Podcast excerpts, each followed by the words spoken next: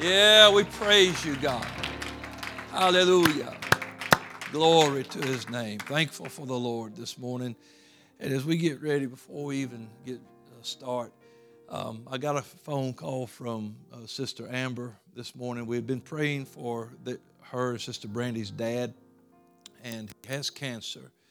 And the doctors had told him it was terminal, and he had kind of resolved himself. You know, he uh, he didn't want any extreme treatments. He just uh, he wanted to have more quality of life than he did the treatments. So uh, anyway, they had told him were looking at months, you know, maybe even a year, and um, seems like that they he got sick and they took him back to the hospital, found cancer in more places, and it's not doing good at all, and looks like that time could be uh, very very short now.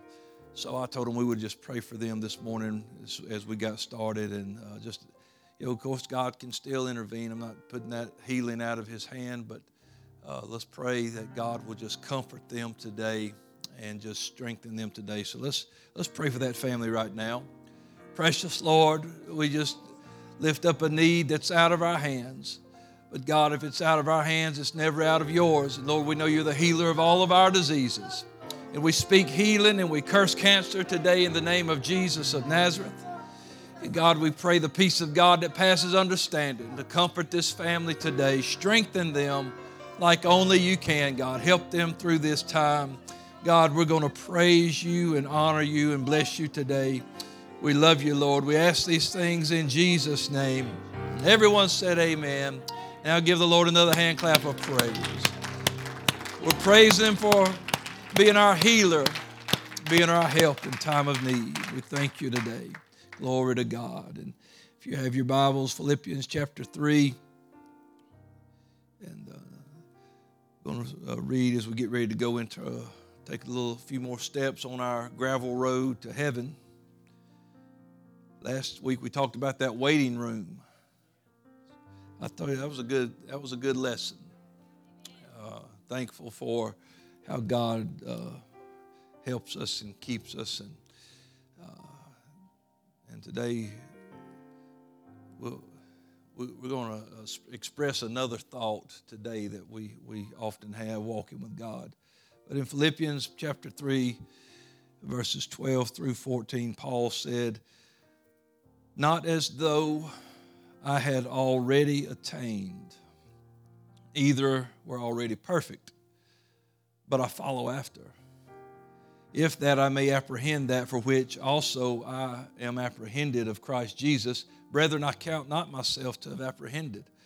But this one thing I do, forgetting those things which are behind and reaching forth unto those things which are before, I press toward the mark for the prize of the high calling of God in Christ Jesus. Today we're going to talk about this question that we have all asked as a child and maybe even as an adult Are we there yet? Oh, you know you've made that corny joke on a long trip. Are we there yet? Well, let's lift our hands and pray for the lesson. Lord, thank you for your word, for your promises. Thank you, God, that you're always with us, that you never leave us or forsake us. And Lord, as we go through your word today. Speak to our heart and our spirits. Revive us, refresh us, renew us today. Lord, we want to make it till we hear you say, Well done, good and faithful servant. Help us to hear your word today. We ask it in Jesus' name. And everyone said, Amen. Hallelujah. If you're going to make it, give the Lord a hand today. I got plans to make it. Yes, sir. I've got plans to make it. You can be seated. God bless you and thank you for being here today. Are we there yet? Well, uh, that's, uh, you know, we, we make fun of that little question, and kids like to ask that question as they uh, get ready to go to vacation. You know, it's, uh, if you can remember how exciting it was as a kid when your parents would say, Look, in, in a week, uh, after you get home from school on Friday, you got to go right to bed because this is how it would happen at our house. When you get home, we got to pack and we're getting up very early Saturday morning. We're headed to Florida. Boy, I could not wait to go to Florida. I thought, and we didn't even go to Disney World. We just, I could not wait to get to the beach because the beach we would go to had the best corn dogs you had ever had. Man. It just have it just I'm gonna get on that beach and I'm gonna have a corn dog and build a sandcastle and just couldn't wait, you know, to go. But and you'd be so excited that week, man. You was doing your homework, you was doing your chores, you was cleaning your plate, you wasn't beating up on your younger brother or shooting him with BB guns or nothing. You just you was good that week because you were so excited about, oh man, here we go, here we go. And, and man, you'd get in that car at three o'clock in the morning. They'd have a pallet in the back of that big station wagon. We'd lay down and here we go to Florida. And, you know, it felt like we'd rode forever. And you'd pop your head up. Where are we at? Well, we're two blocks down the road. Where you, you know, we hadn't even got out of Covington yet. What do you go back to sleep? You know, it's uh, you know, you, you, the suddenly the excitement just wore off. It was like I'm not excited anymore. I'm like I'm ready to get out of this car. I'm, I'm tired of this trip. I'm tired of this journey. But I but I feel like as even as a kid, I I learned something along uh, those trips is that I began to, and I do this now. My family will tell you if we're going somewhere, I remember things as we're going, wherever we're going.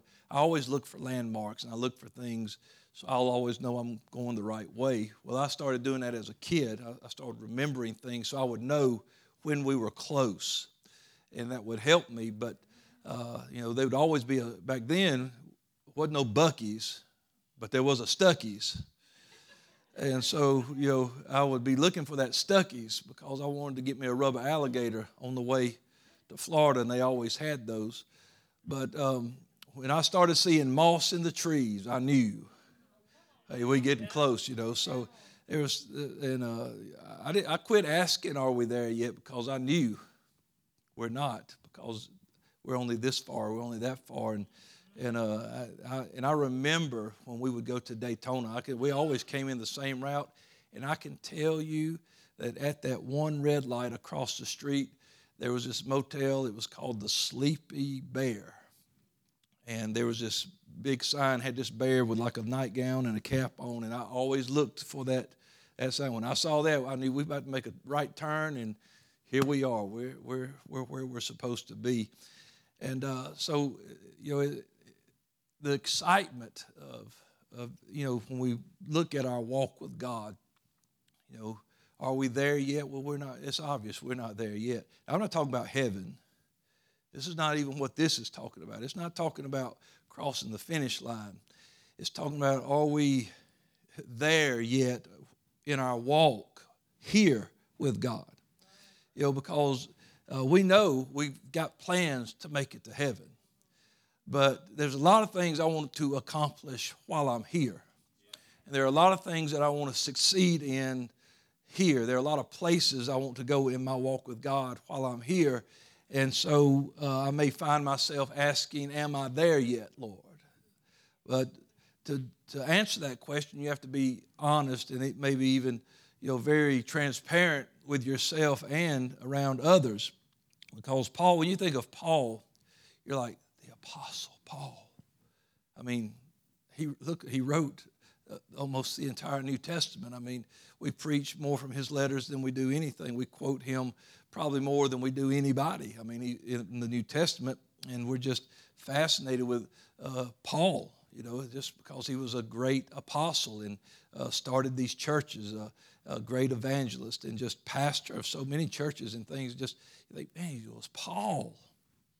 Yeah, but Paul, uh, as we read here, uh, he, he did, and, and plus Paul's conversion.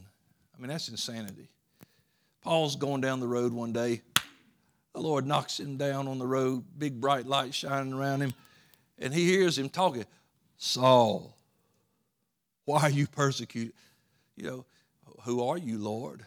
I'm Jesus that you persecute. And, and so he, he, he gets knocked down on this road. He's, uh, he's, he's blinded, uh, you know, uh, and as bad and terrifying as that is, I mean, the Lord blinded him. You know, it's like, let me take your sight away for a few days so you can start seeing who I am.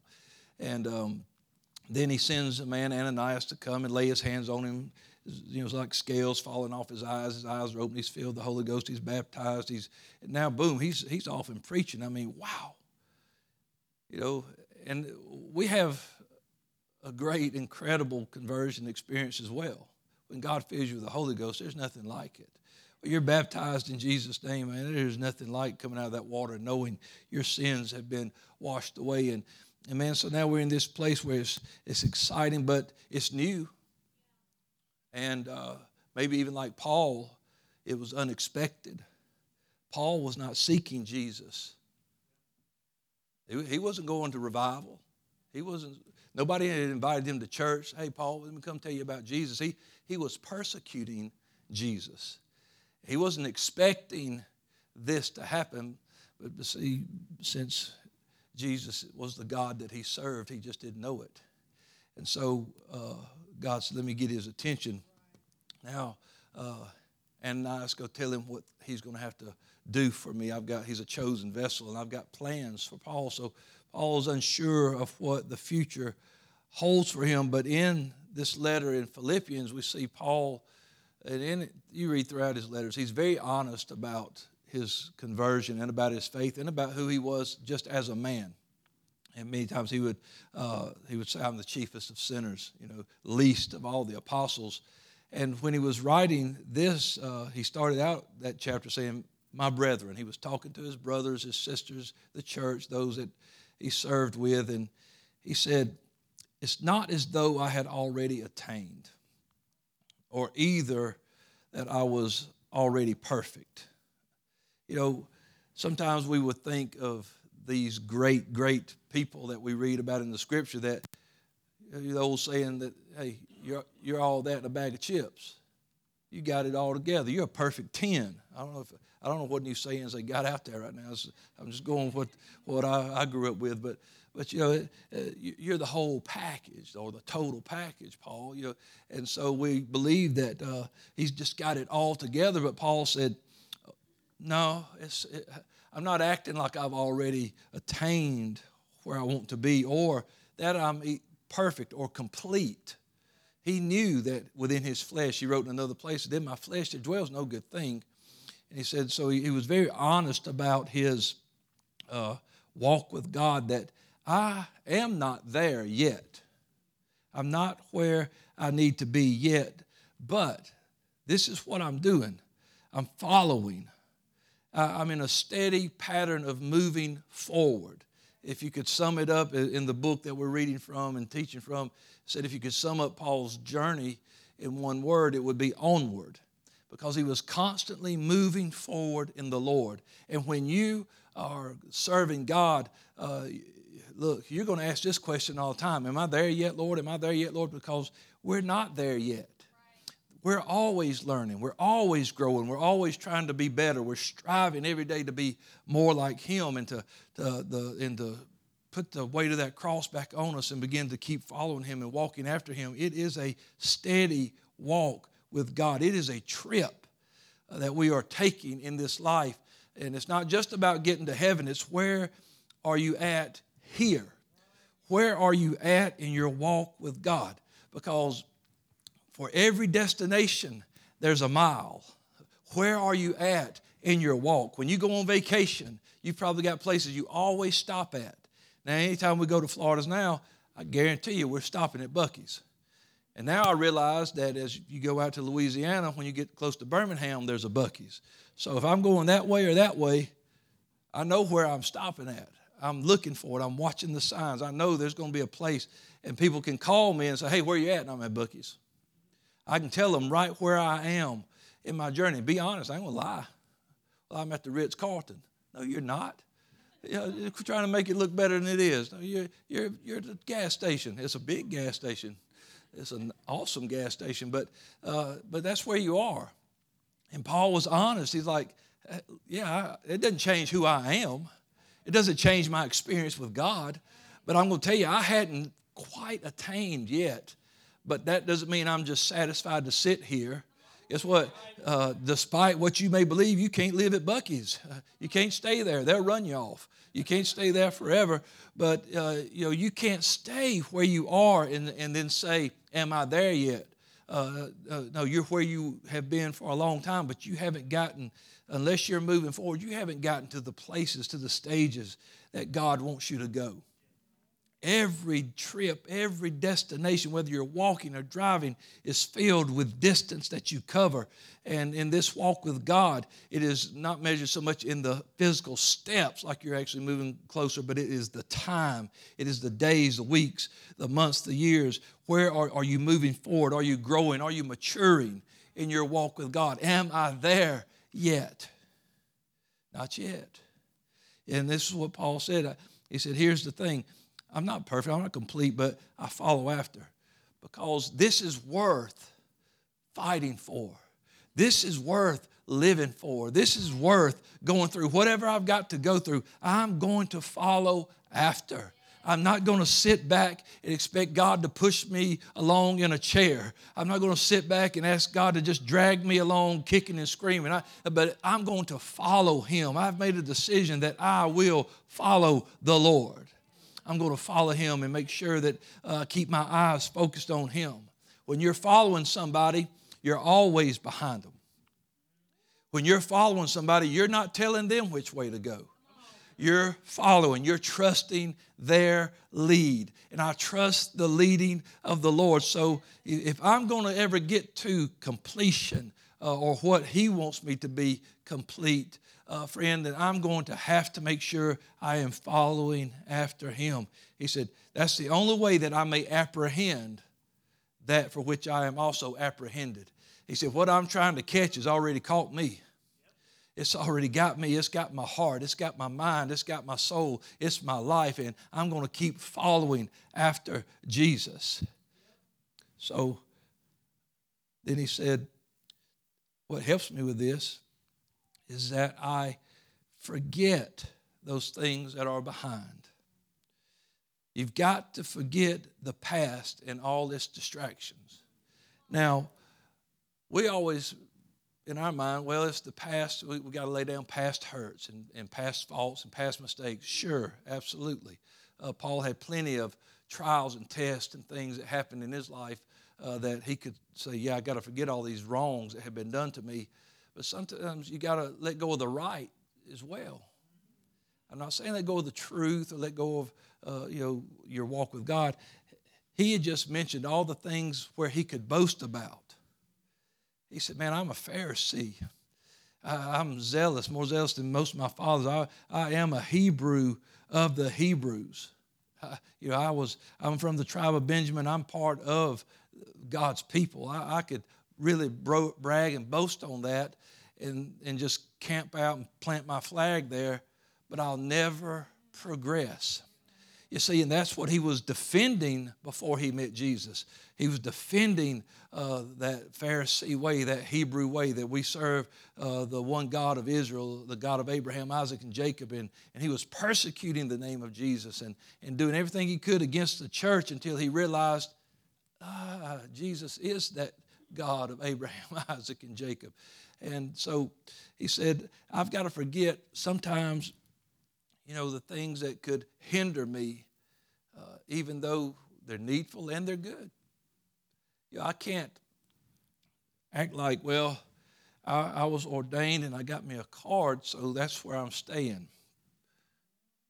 I, have got the title of pastor of this church, and so that just means I've arrived and I can just do what I want to and I don't need to grow anymore, learn anymore. Oh, no, no, no, no, no, no. I am the pastor of this church, but I feel like Paul, I am not already perfect. I have not yet attained. I'm still striving every day to be better. But hey, don't get it wrong now. That don't change who I am.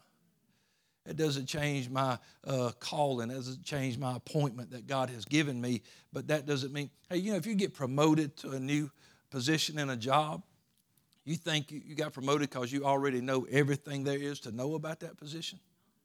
They put you there with an expectation that you will grow and that you will learn and that you will fit in there. They, they you know, uh, sometimes they'll say experience we'd like it, but it's not required because we, we put you here, we expect you to learn it to, and to grow and to get better and to improve on it so that it doesn't stop because uh, we're not there yet. And friend, we're not there yet. Just because we've been washed and filled, we're not, still not there yet. There's a life to live after your conversion. And that was how it was with Paul. He, he was, man, what a conversion. But man, there was a life uh, to live. There was miles to journey. There were sermons to preach. There were churches to start. There were miracles to happen. And friend, all that was going to happen as long as he kept moving forward. And so, so many times we're so, woo, so excited about that, that conversion that we think, well, that's it, I've arrived. Well, if Jesus comes right then, yeah, I'll give you that. But if he don't, and you've still got another 30 years to live on this church, then you better get about the Father's business. You better start moving forward. You better start walking for the Lord and living for Him because we are not complete yet. And so Paul said, I'm going to focus not on what's behind, but what's in front. I'm going to reach forth unto those things which are before. They're there. He said, I'm not just groping in the air. He said, I am reaching for things that are before me. It's there. The prize is there. The promise is there. We've just got to take it. We've got to walk toward the promise. It's there. Oh, oh, my goodness. The, you know, we talk about the harvest and the field is there and the souls are ready, and but nobody goes to work, nothing gets done. We've got to get it. Is uh, with Israel and their promise of, of manna and quail. I'm gonna have manna laying out on the ground every morning, but you can sit in the tent till it goes away or you can get out and get you something and then you'll be able to eat. You've got, I'll give it, but you've got to gather it. You got to get with it. And, and so this is what Paul's saying. There, there are things yet because God filled me. And once we are filled, you will receive power. After that, the Holy Ghost has come upon you. What are we doing with that power? are we just using that power to light up a sign saying, Whoo, here I am, I'm apostolic, I'm born again, and I don't got to do nothing else? Or are we saying, I'm letting, we're using that power to let our light so shine before men that they will see my good uh, works and glorify my Father in heaven? It's not about me. I'm not there yet. But I'm headed that way. I'm going. You know, back years ago, hey, at least it's better today. Years ago, when you left to go somewhere, when I get there, I'll call you. I have to find a payphone, you know, or I'll have to call you collect uh, so you'll know where I'm at. You know, I, man, I would we would go crazy today if if our kids took off and said, uh, i have got to drive 12 hours to another state. I'll call you when I get there. Oh man, my kids, I'm like, you call me every time you stop for gas. You call me when you pull out of the gas station, so I know nobody got you. You pull, call me when you get in the parking lot. Call me when you're in the room. Call me when you're going to bed. It's like, and we've just we're ruined by that. But it's hey, I love it. I'm glad that I can just hey, where you at? I can text you and say, you okay? You know, and and if you don't get a text in just a few moments, then you call the police. hey, as a pastor of college students, I've gotten many phone calls from parents. Have you seen my kid today? And then I, will say, hold on just a second. And then I'll call them kids. And I'm like, and they're like, they answer on the first ring. Hey, Pastor, what's going on? And I just go, call your father, call your mother, so that they don't call me. Okay, I'm sorry. You know, but you know, but we're so used to being able to check in everywhere we are. But you know, I I think sometimes the Lord's like, hey, you don't have to check in every step. You know within yourself where you are. We know better than anybody. Well, I hadn't quite arrived yet. And uh, guess what? If you're on a journey and you just pull off, things stop. You're not making any progression. You know, they have rest areas along the way. And people would stop because they needed to stop. And that's what they're designed for. But whether you needed to stop or whatever, just understand that when you stop, there's no more progression. And that's the way it is in this walk with God. When you stop, it doesn't matter what how many miles are behind you, you are still not where you're supposed to be going. And so you, you, you can't think, well, I left the house intended, I've got a reservation. Yeah, but you stopped halfway and decided, I'm tired of driving, I'm tired of riding, tired of the journey. Still got a reservation. You know what happens? You lose that reservation. Don't stop. Don't stop. Keep moving forward. Keep going. Keep headed in the right direction. Keep doing what you got to do for God. So Paul said, I'm not complete. In other words, something's missing. And that's it. Sometimes it's just there's something missing in our life. And, and I, I think what happens is that we get so busy, uh, caught up in doing for the Lord that we don't uh, embrace anymore the commitment of just spending time with the Lord. We try to substitute works for worship. Can I tell you, you'll never, hey, I, am all about good works. The scripture says we should be full of good works. I'm all about that. But there's a lot of people who will say, well, man, look how good, well, look at all the good they do in the world. And, and uh, they don't believe in the Lord. Look at all the good. It's because you'll never be able to do enough good works to substitute for pure worship. In John 4, Jesus said that the Father's looking for those that will worship Him in spirit and in truth. That's the kind of people He's seeking, uh, not the kind of people that just work. Yes, He wants laborers for the harvest, but He wants His laborers to be, number one, worshipers of Him. And so we worship Him. You're a worshiper before you're anything else. Because you can't even uh, approach God and, and, talk to Him until that heart turns. You, know, you sometimes we're, we're a worshiper before we even realize it. Because when you turn your focus to God, searching for help or whatever it is, searching for repentance, searching for forgiveness, once you approach Him like that, you have uh, just broke through into that worship mode. The Bible says God will not hear the prayer of sinners, but if any man be a worshiper. And so when we come to an altar of repentance, we came to repent to Him. And so we, we our focus is Him. We, we repent to Him because He's the only one we believe can do anything about it. He is the object of our worship in that repentance. And so He hears you and He forgives you. And then you go to the water and you're washed in His name and your sins are remitted. And you come up out of that water and you're, you're man, the blood has washed you white as snow. And then God fills you with His Spirit. And, and now we, we are worshipers before anything else. Paul was a worshiper. He worshiped God, not according to knowledge. He would, he would say, I fell in with Israel when they had a zeal for God, but not according to knowledge. He needed some, he wasn't complete yet, but God was working on him when he gave him that revelation. So uh, there was something missing in Paul's life, and that was that revelation. But even Paul would admit, and he would say, and oftentimes he would let, let us know that here's my focus.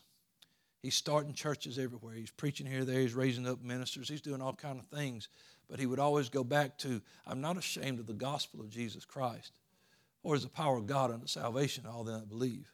And then he would say, and I'm determined to know nothing among you save Jesus Christ and him crucified. And he would say, you know, one man will plant, one man will water, but God gives the increase. He said, Paul's not nothing, Apollos is not nothing, but God that gives the increase. And so he would always go back and say, It's not about all the stuff I'm doing. That means nothing if I'm not focused on this God that I serve.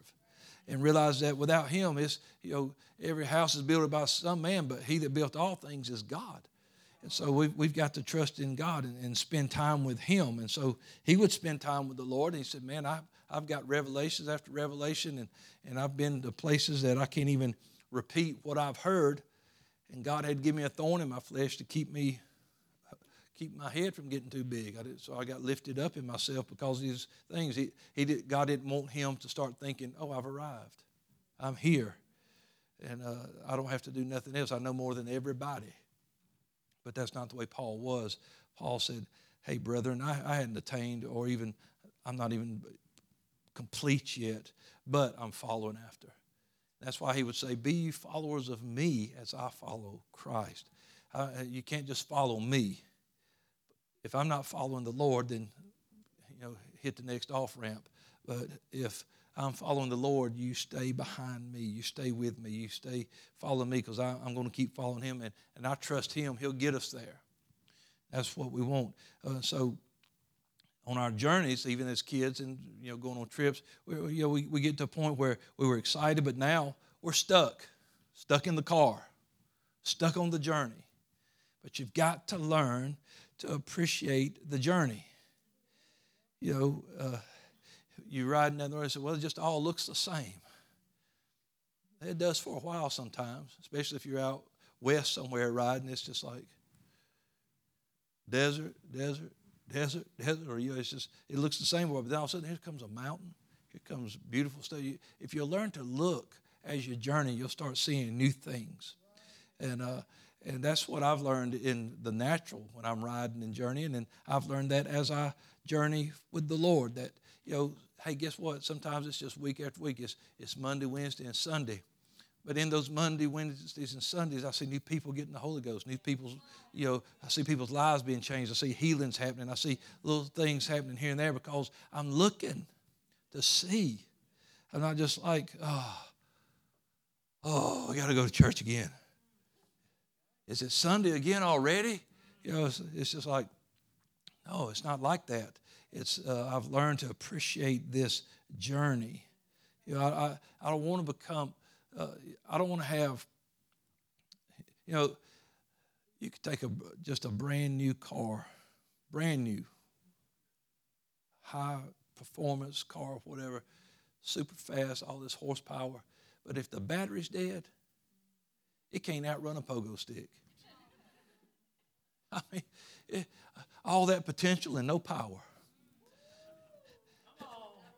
And that's what happens when you start getting weary on the journey.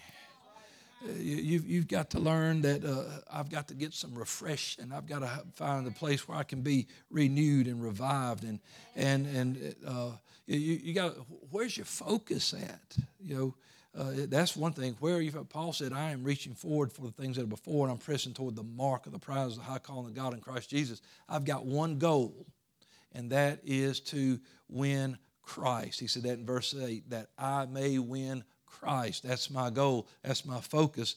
And so I'm not focusing on the things behind, I'm not focusing on my pedigree. I am focusing on the Lord. And so we can choose, we can be like Paul in Philippians, or we can be like the psalmist in Psalm 73. He realizes that God is good Truly, God is good. He's good to Israel, even to such as are of a clean heart. So He's good to people who are His. They're converted. He's good to us. But here's what happens to people that belong to Him. As for me, my feet were almost gone. My steps had well nigh slipped because I was envious at the foolish when I saw the prosperity of the wicked. For there are no bands in their death, but their strength is firm. He began to look at the people of the world, people that don't serve God, people that just do what they want to do. And it's like, they never have a problem. They just making money hand over fist. They buying houses, buying land, starting businesses, raising families. They just like nothing bothers, bothers them. They're, they're, you know, not, they're not losing family members. They're not. It's just like nothing's happening to them. And and here I am, I've got this great God, and He's so good. How come I'm suffering? How come I've got tribulation and trials and tests? Because the enemy hates what you got. The thief comes to steal, kill, and destroy. He's not stealing, killing, and destroying his own people, the ones that are in his pocket, the ones that serve him. He's after God's people and this guy that says, Look, I belong to God and God is good to Israel and God takes care of us, but man, I am having a hard time reconciling this, this walk with God as I watch other people just seem like they've got it. They just fall off backwards into fortune.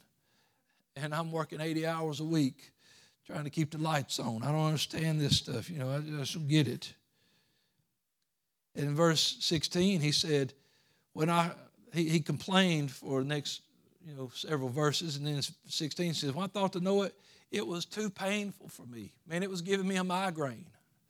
It was breaking me down. It was hurting my heart. It was, it was just too painful. I couldn't stand thinking about it anymore. I didn't know how to reconcile it, how to figure it out until I went into the sanctuary of God. Then I understood their end. I figured it out. When I got in God's presence, I was refreshed. When I got in God's presence, there was a revelation. And I began to realize that what I've got here is better than anything out there. I'd rather be a doorkeeper in the house of the Lord than to dwell in the tents of the wicked. And, uh, and my hardest day, my most heartbreaking day serving God, oh, it's so much better than whatever I thought was my best day before my sins were washed away or I was filled with His Spirit. When I got into the house of the Lord, I realized there are great benefits laid up for me daily that God's mercy is new for me every morning, and that He has gone away to prepare a place for me, that where I am uh, or where He is, I can be also. I understand that there's something waiting for me. He made mention that I realized that God set them in slippery places. See, those riches and those things that they build their house on, that they build their life on, that's slippery ground. Because it'll never satisfy it won't last. Riches will make itself wings and fly away. It won't be there. One writer said, I saw the wicked like a green bay tree, said he was all spread out and big and mighty. And then I looked again and he was not. He was gone. He just he wasn't there anymore. And so he said, when I went into God's presence, I understood their end. And I would rather live the life I have now and hear him say, Well done, than gain the whole world and lose my soul. I don't want to be lost. And so maybe I ain't there yet, but I'm not going to focus on this world and what they think they've got because I know what I've got in His house. And I'm just like the Lord. It's not uh, my will or my desire that any perish. I wish that everybody would come to repentance, but uh, I can't make that decision for them. God wants people to be saved, but He can't make that decision for them. But what I do know is this is I'm going to focus on the Lord so that I can see what he wants me to see. And in then verse 28 he said, "But it is good for me to draw near to God. I've put my trust in the Lord God that I may declare all thy works." Uh, let me tell you, there is something about the presence of the Lord something about just uh, getting in a place where I can come boldly before the throne of grace in my time of need. And God will touch you and refresh you and revive you and strengthen you and give you that peace and give you that comfort. And friend, you will walk another day, another year, and you'll just keep on going, passing those mile markers. That's you know when you're riding down the highway, mile I'm at mile marker this, mile marker that. You know that tells you where you are. Let me tell you, you'll just be passing by those mile markers as you live for God. Uh, you're, you're growing, you're moving, you're headed toward those things that He wants you to do. And then one day you'll say, I fought a good fight, I finished my course, and I kept the faith. Mile after mile, I kept the faith. Oh, when it was long stretches, you've been on one of them trips where you're like, hey, look, we'll stop at the next exit and get something to eat. I've made that mistake before. And then it was like two hours before the next exit. And you're like, where am I at? Am I even on earth anymore? Are there, you know, is there any people in this? Uh, where am I? I'm starving, or worse, hey, I need the restroom. We'll get we'll get the next. There's a lot of places. Here, we'll get the next one, and then you see a sign it's like next rest area or next truck stop or whatever you're going for. It's like 59 miles. You're like, oh boy. well, sometimes you suffer on this journey. It's, uh, it's, Oh, but you you got to learn to appreciate them times of refreshing. so, so, we'll move on. Um, listen, I, I, know we talked about at the beginning of our walk that excitement. It's just like it's that it's that first love, because He's your first love. Don't, don't, don't be like, oh, mama, daddy was my first love. He's, he's, he's your first love. There may be people that you have loved in this world, and that's the first people you can remember, but uh, He is your first love. The church of Ephesus was rebuked for leaving their first love. And I don't want to ever leave my first love. And I want you to listen to some of this and, and you think about it. And if, this, if you remember this as you first came to the Lord and you were so excited about God, you, when you first fell in love with God, you could hardly wait to pray. I mean, couldn't wait to pray. Couldn't wait to get off work or, or get to prayer meeting. Just I couldn't wait to pray. When you first fell in love with God, the you know, tears of repentance just fell often and they fell easily.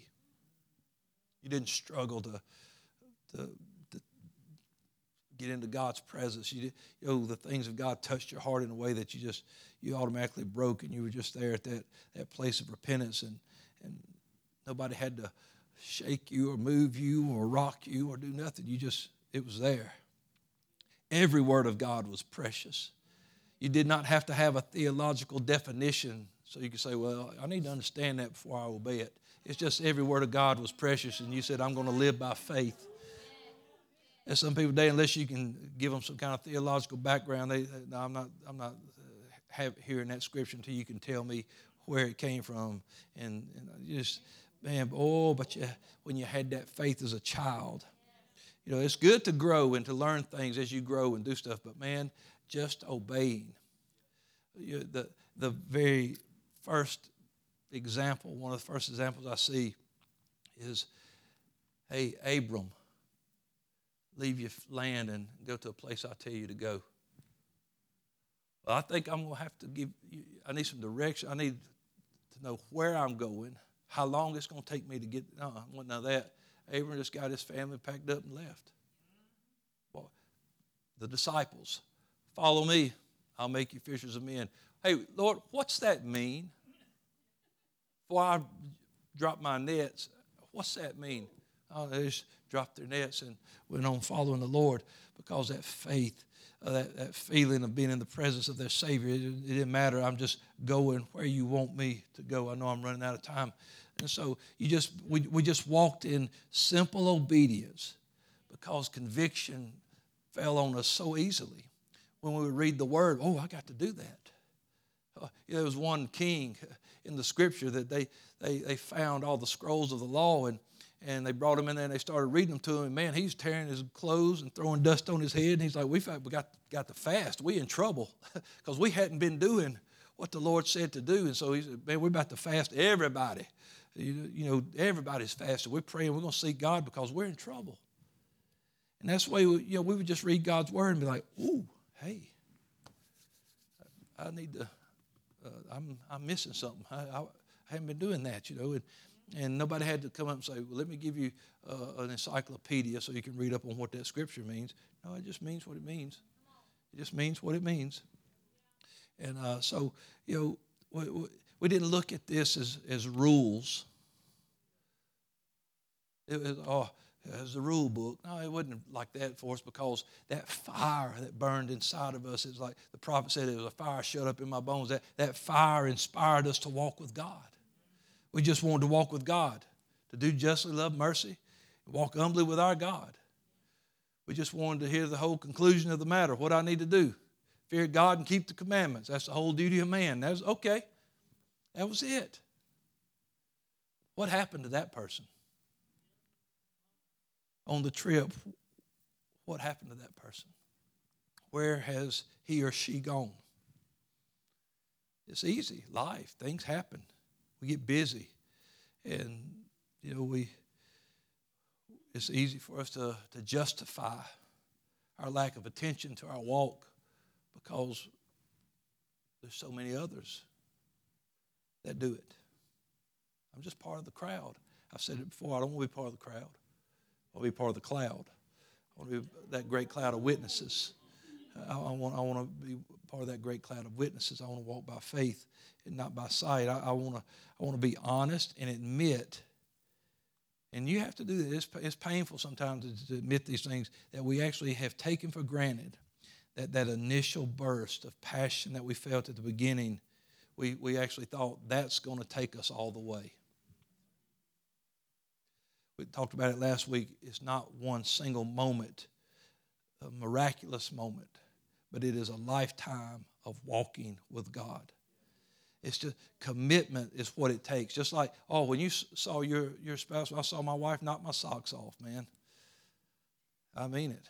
I was like, whew. I, I, she's going to be mine. I don't know who I'm going to have to kill, but she's going to be mine. if there's anybody in the way, there's going to be a tragic accident because I, I want to make sure there's no, no, no competition here. But, um, you know, but really, I was, I mean, I really, I was like, I can't hardly stand it, man. It was eating me up. I loved her so much, man. But, but I knew uh, that's not what gets you, it'll be 28 years this month. That's not what gets you 28 years because we, we're a lot different than we were 28 years ago. But we love each other more. Well, how's that possible? It's because you keep walking and you realize we have not yet arrived, even in our, our, our marriage was good year one, two, three, four, five, all the way. Every year's been good. But it's been better each year because you just keep getting closer to who you're supposed to be. And, and we haven't just arrived yet, but boy, we on the journey. And that's it's, it's good. And so we just keep on loving each other. We stay committed. We, we give the vows opportunity to work.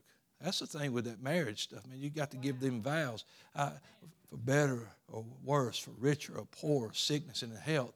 That's why you don't bail out because you give the vows a chance you made a vow give them a chance to work hello I know. Listen, commitment. Jesus said, "Take up the cross daily and follow me." That's what's going to make you follow me and I will make you. But if you stop following, I can't make you. Follow me and I will make you. So listen, the feeling phase, the emotional phase, that don't last forever. And so that's when you start saying, when you trust it, you start saying, Am I there yet? Are we there yet? Hey, we've got to stay focused on God.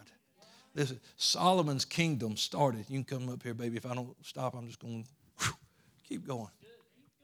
Listen, Solomon's kingdom, when Solomon was getting ready to, to come in, they had finished the temple, man, his kingdom starts off with God's presence. The glory of God is so powerful that they can't even go in the temple to minister. He's got promises coming from God that, man, when you look toward this temple and you can be in another land and just turn and look toward this place and pray, and I'm going to answer, I'm going to take care of you. And man, it just started off like incredible. He's he's got people visiting from other countries to see his glory and see his wisdom and to inquire things. He, nobody like him. He's, he's blowing people's mind with his judgments. They realize that God's just with him. But you know, somewhere in all that glory and power and fame,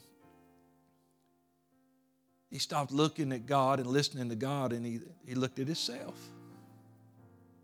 It happened because he ignored more than once God warned him, Do not take strange wives unto you. But he did. And when he did, it said they turned his heart. And he began to build groves for them to worship idols and to do different things. And, and the scripture says that Solomon's heart was not perfect toward God as it had been. It wasn't. And that was his downfall.